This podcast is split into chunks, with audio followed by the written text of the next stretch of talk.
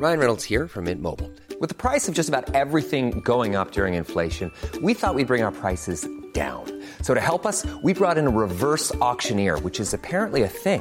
Mint Mobile unlimited premium wireless. Ready to get 30, 30, bit to get 30, bit to get 20, 20, 20, bit to get 20, 20, bit to get 15, 15, 15, 15 just 15 bucks a month. So, Give it a try at mintmobile.com slash switch. $45 upfront for three months plus taxes and fees. Promo for new customers for limited time. Unlimited more than 40 gigabytes per month. Slows. Full terms at mintmobile.com.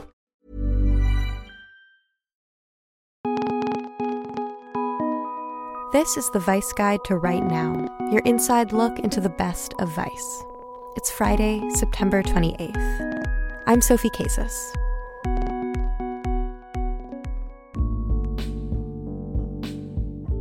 We recorded today's episode in the midst of Dr. Christine Blasey Ford and Judge Kavanaugh's testimonies while the hearings were still ongoing.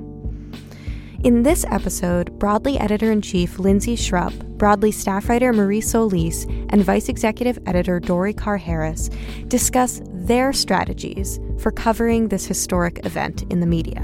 Given the difficult and sensitive nature of the subject matter, the fast pace of the news cycle, and the consequences of the hearing's outcome that go beyond just who will be our next Supreme Court justice.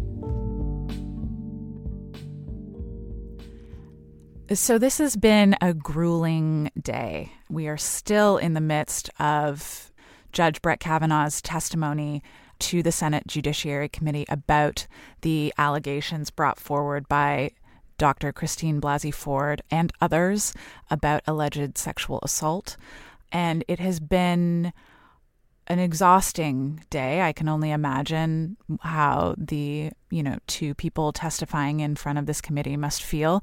But for those of us covering it and just following along, I think it's been hard to know how to process all this information, to even maintain concentration, to make sure that we're capturing all of it. And so I think for today's podcast, we wanted to talk about what decisions have sort of gone into our editorial process here in the newsroom, which is certainly a little bit more meta than I think we usually get on the Vice Guide to Right Now.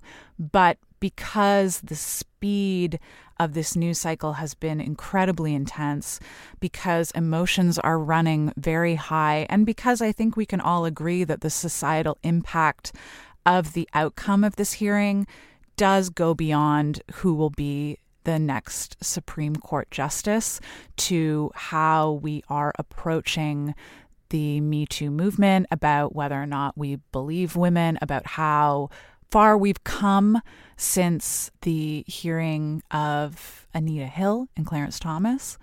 So I wanted to talk to you two today about what kind of decisions or criteria you guys are weighing when deciding what stories to pursue in this news cycle or, or what angles to take. And I think that before we dive into that, it's important to say that, you know, for Broadly um, and for Vice Digital, I think we're looking to think about how we can interpret the news cycle and rather than necessarily just doing breaking news hits, we're trying to get behind the story, provide a little bit of analysis, do that kind of second day follow story, or in this case, three or four hour follow story to be able to provide some additional insight behind just a straight headline of this is what happened.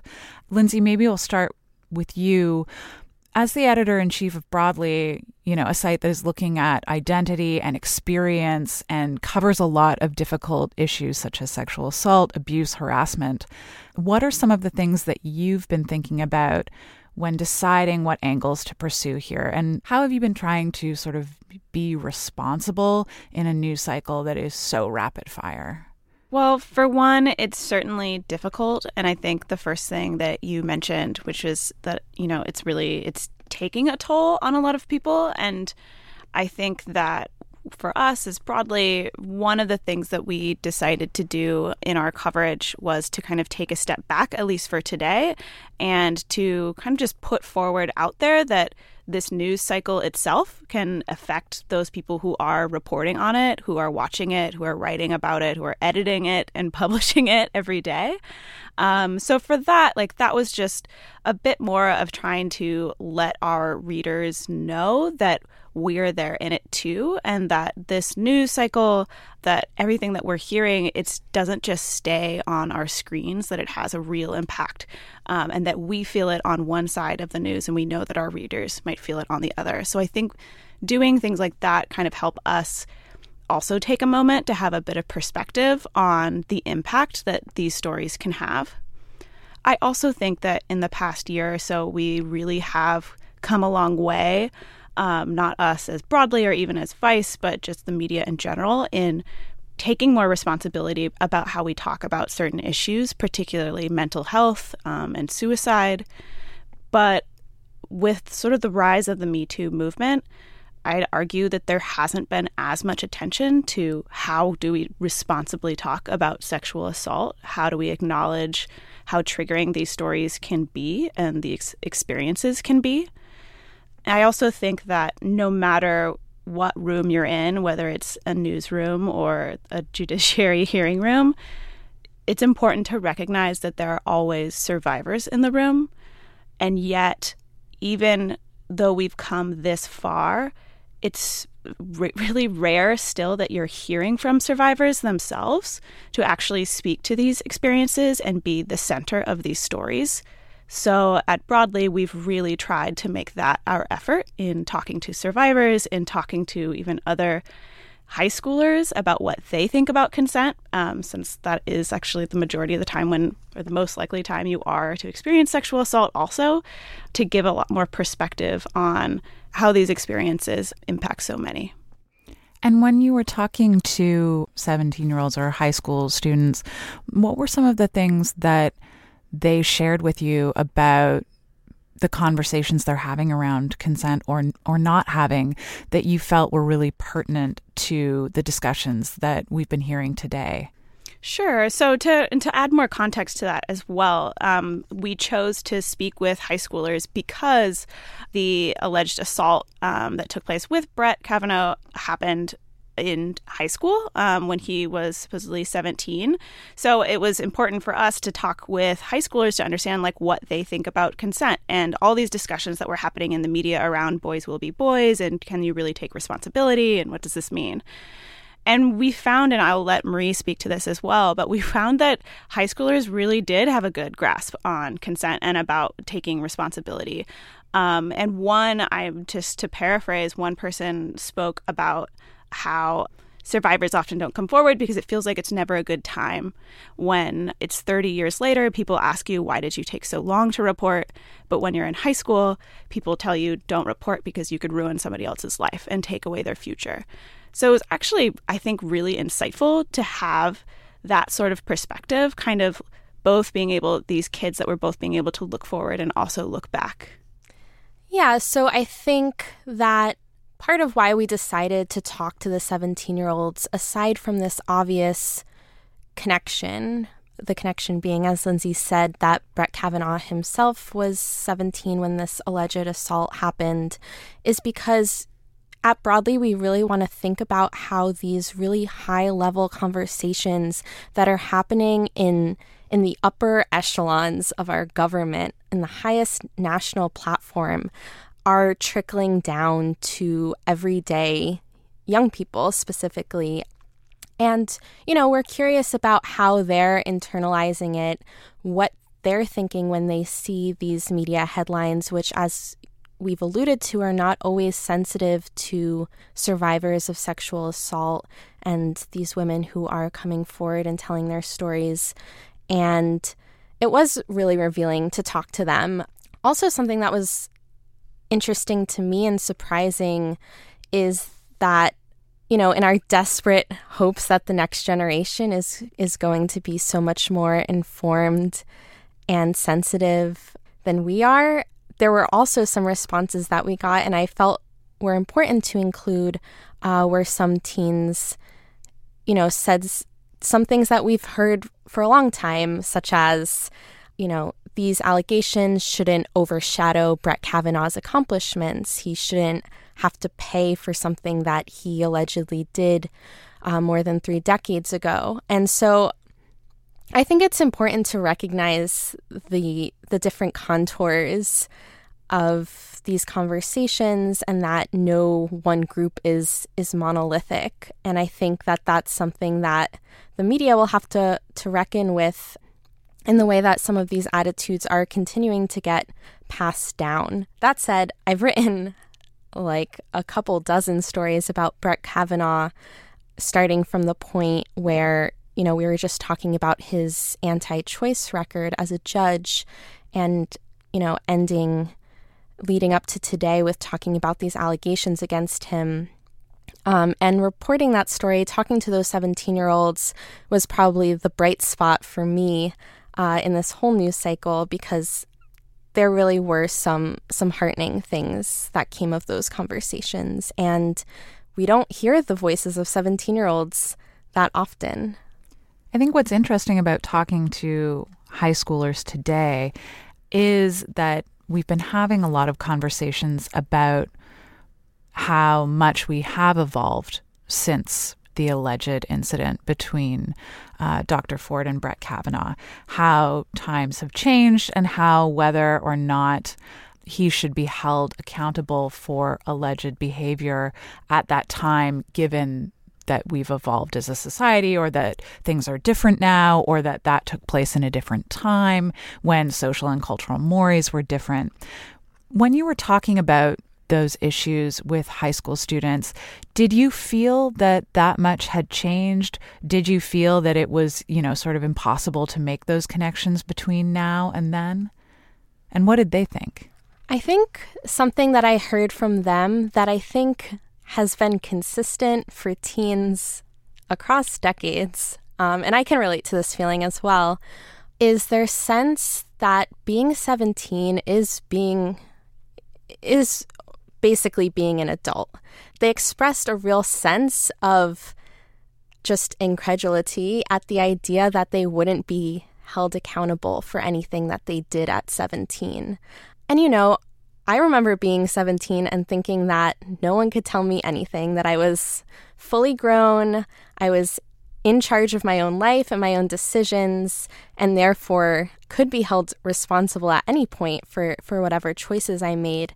And even the teens who I spoke to who said that the allegations against Kavanaugh shouldn't overshadow his accomplishments still somehow said, you know, what you do at 17 matters and, you know, you will face consequences. And so I think that that's something that when we're talking about like how different things were in the 1980s versus now, teenagers have always felt, I think, when you get to 17, especially you can drive, um, you can go places by yourself and and make a lot of decisions by yourself. And I think that they feel a real ownership of of their actions and their choices, and therefore they felt that Kavanaugh should have felt should now feel that same way. And so part of reckoning with sexual assault means looking back on on our past actions and thinking about them and reconsolidating them through the lens of what we know now and and what we recognize as sexual violence now?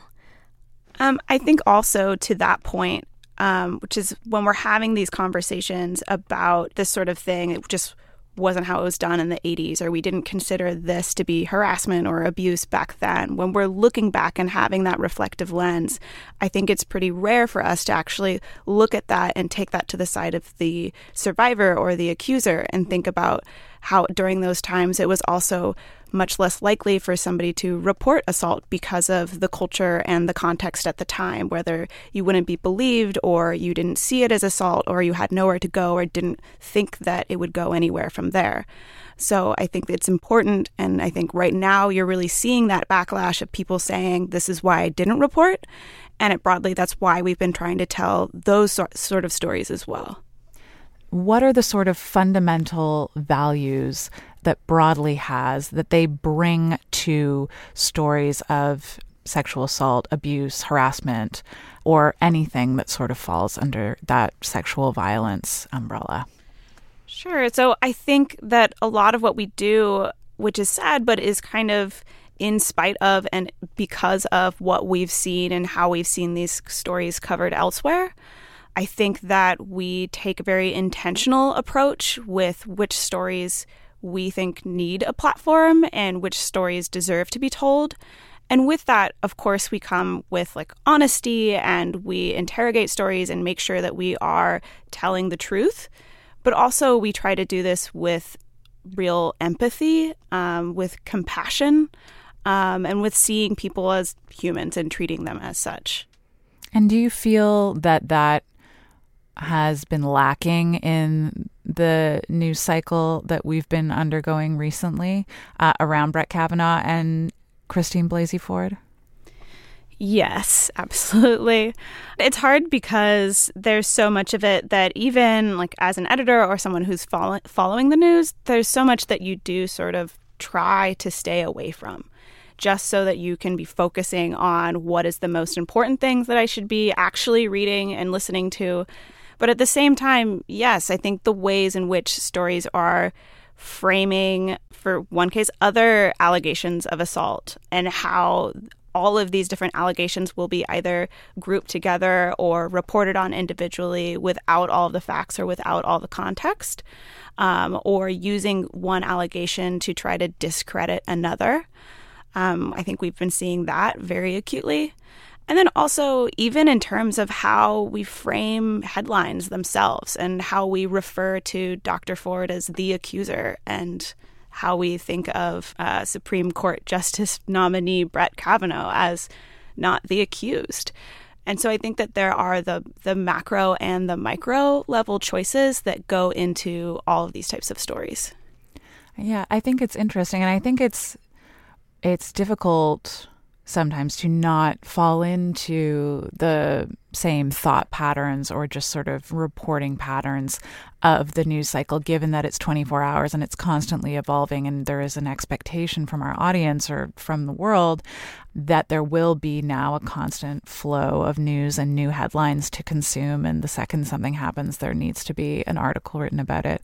I think one conversation that I was having with another writer on Vice.com, Eve Peyser, about a story that she ended up writing. But in our conversation about how to frame that story, I think there had been a lot of discussion about how survivors were getting through this, what their strategies were, and I agree it's an it's a really important conversation to have. But you know, her POV was that she wanted to talk about how men were enduring this cycle and take the onus off women for a moment to point the lens back at men and talk about how the extreme emotional response that was coming from certain men um, who were defending and who are defending Judge Kavanaugh was coming from a place of fear. Um, and I think that's an, an interesting thread to talk about too, about how, as we were saying, you know, the the impact of this decision which has not yet been handed down as to whether or not the committee will confirm Judge Kavanaugh as a Supreme Court justice, has further impact other than, you know, what he will potentially be able to implement. It does go back to whether we think how how seriously we take these allegations, whether they are things that could derail the career of a successful man.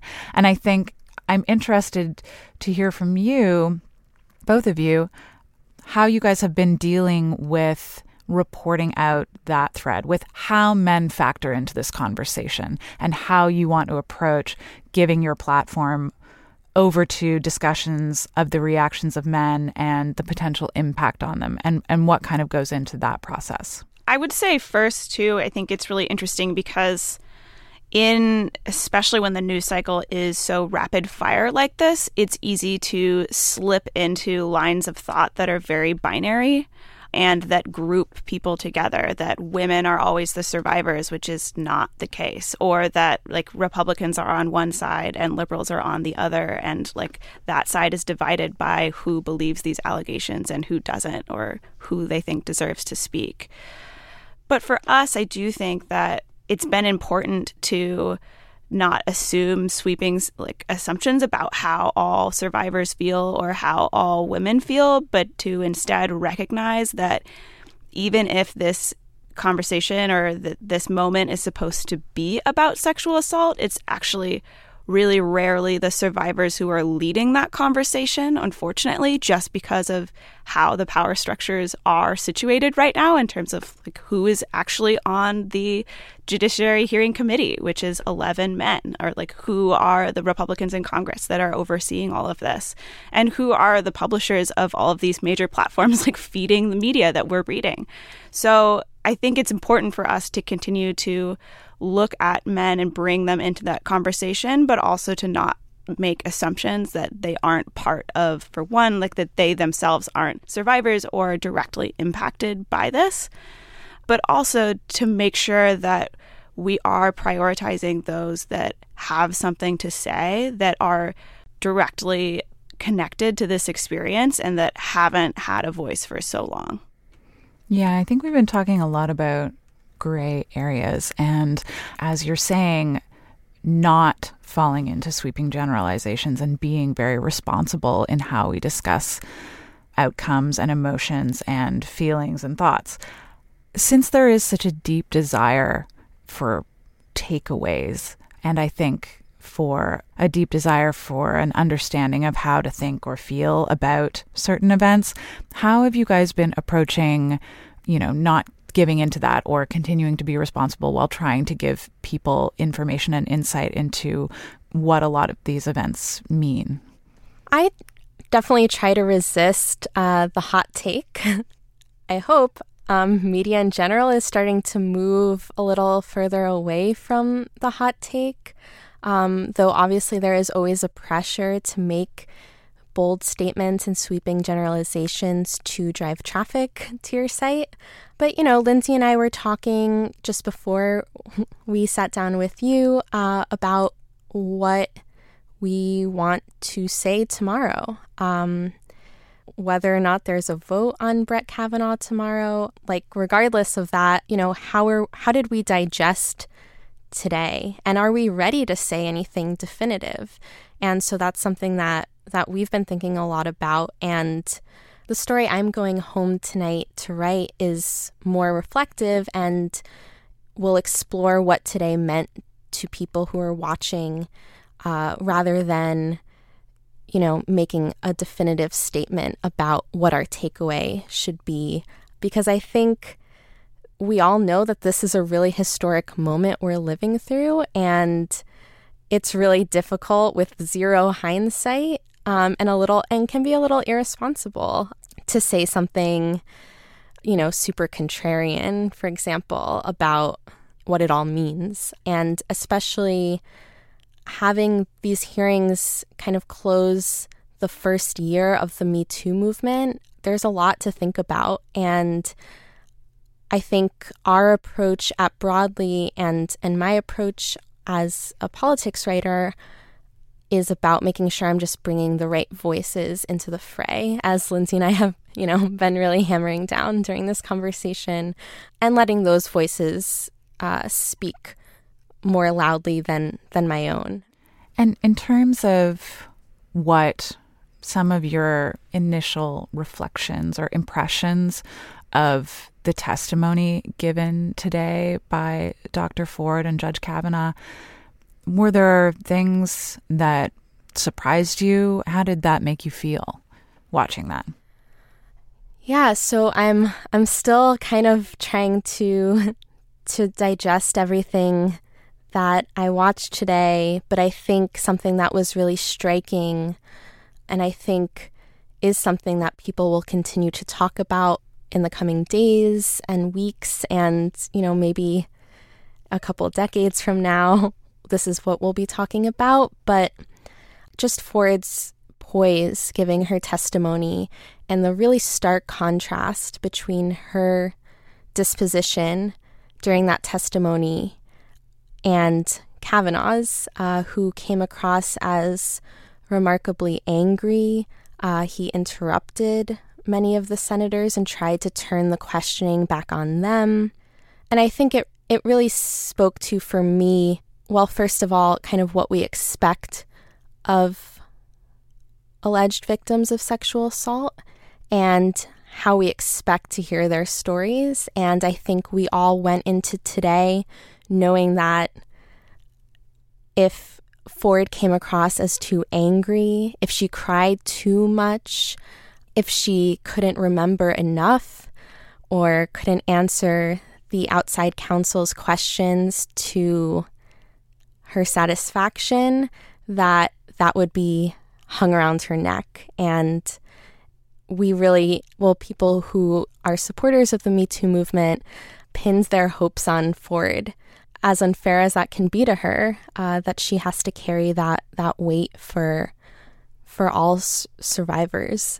But yeah, I, I think we also saw encapsulated in Brett Kavanaugh a lot of big themes of men's rage. Uh, I saw a lot of people talking about white men's rage specifically, and just in the things that he had to talk about in order to testify, you know, he was talking about prep school parties and this, you know, really just rowdy group of boys that he was a part of.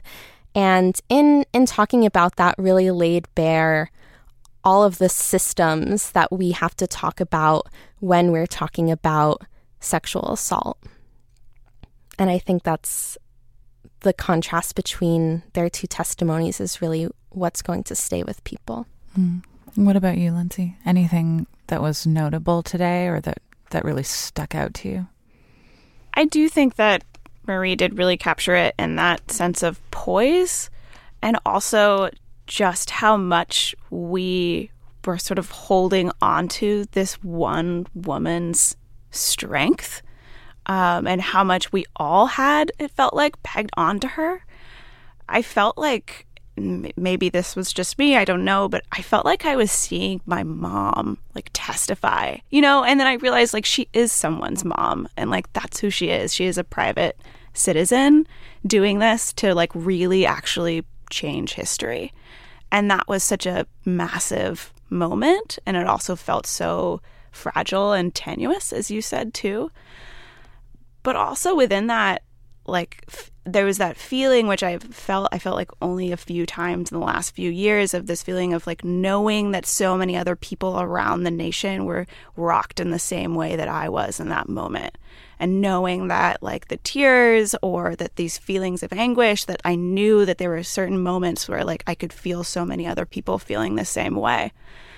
And yet at the same time making the huge mistake of going onto Twitter and then realizing just how like polar opposite so many people can feel.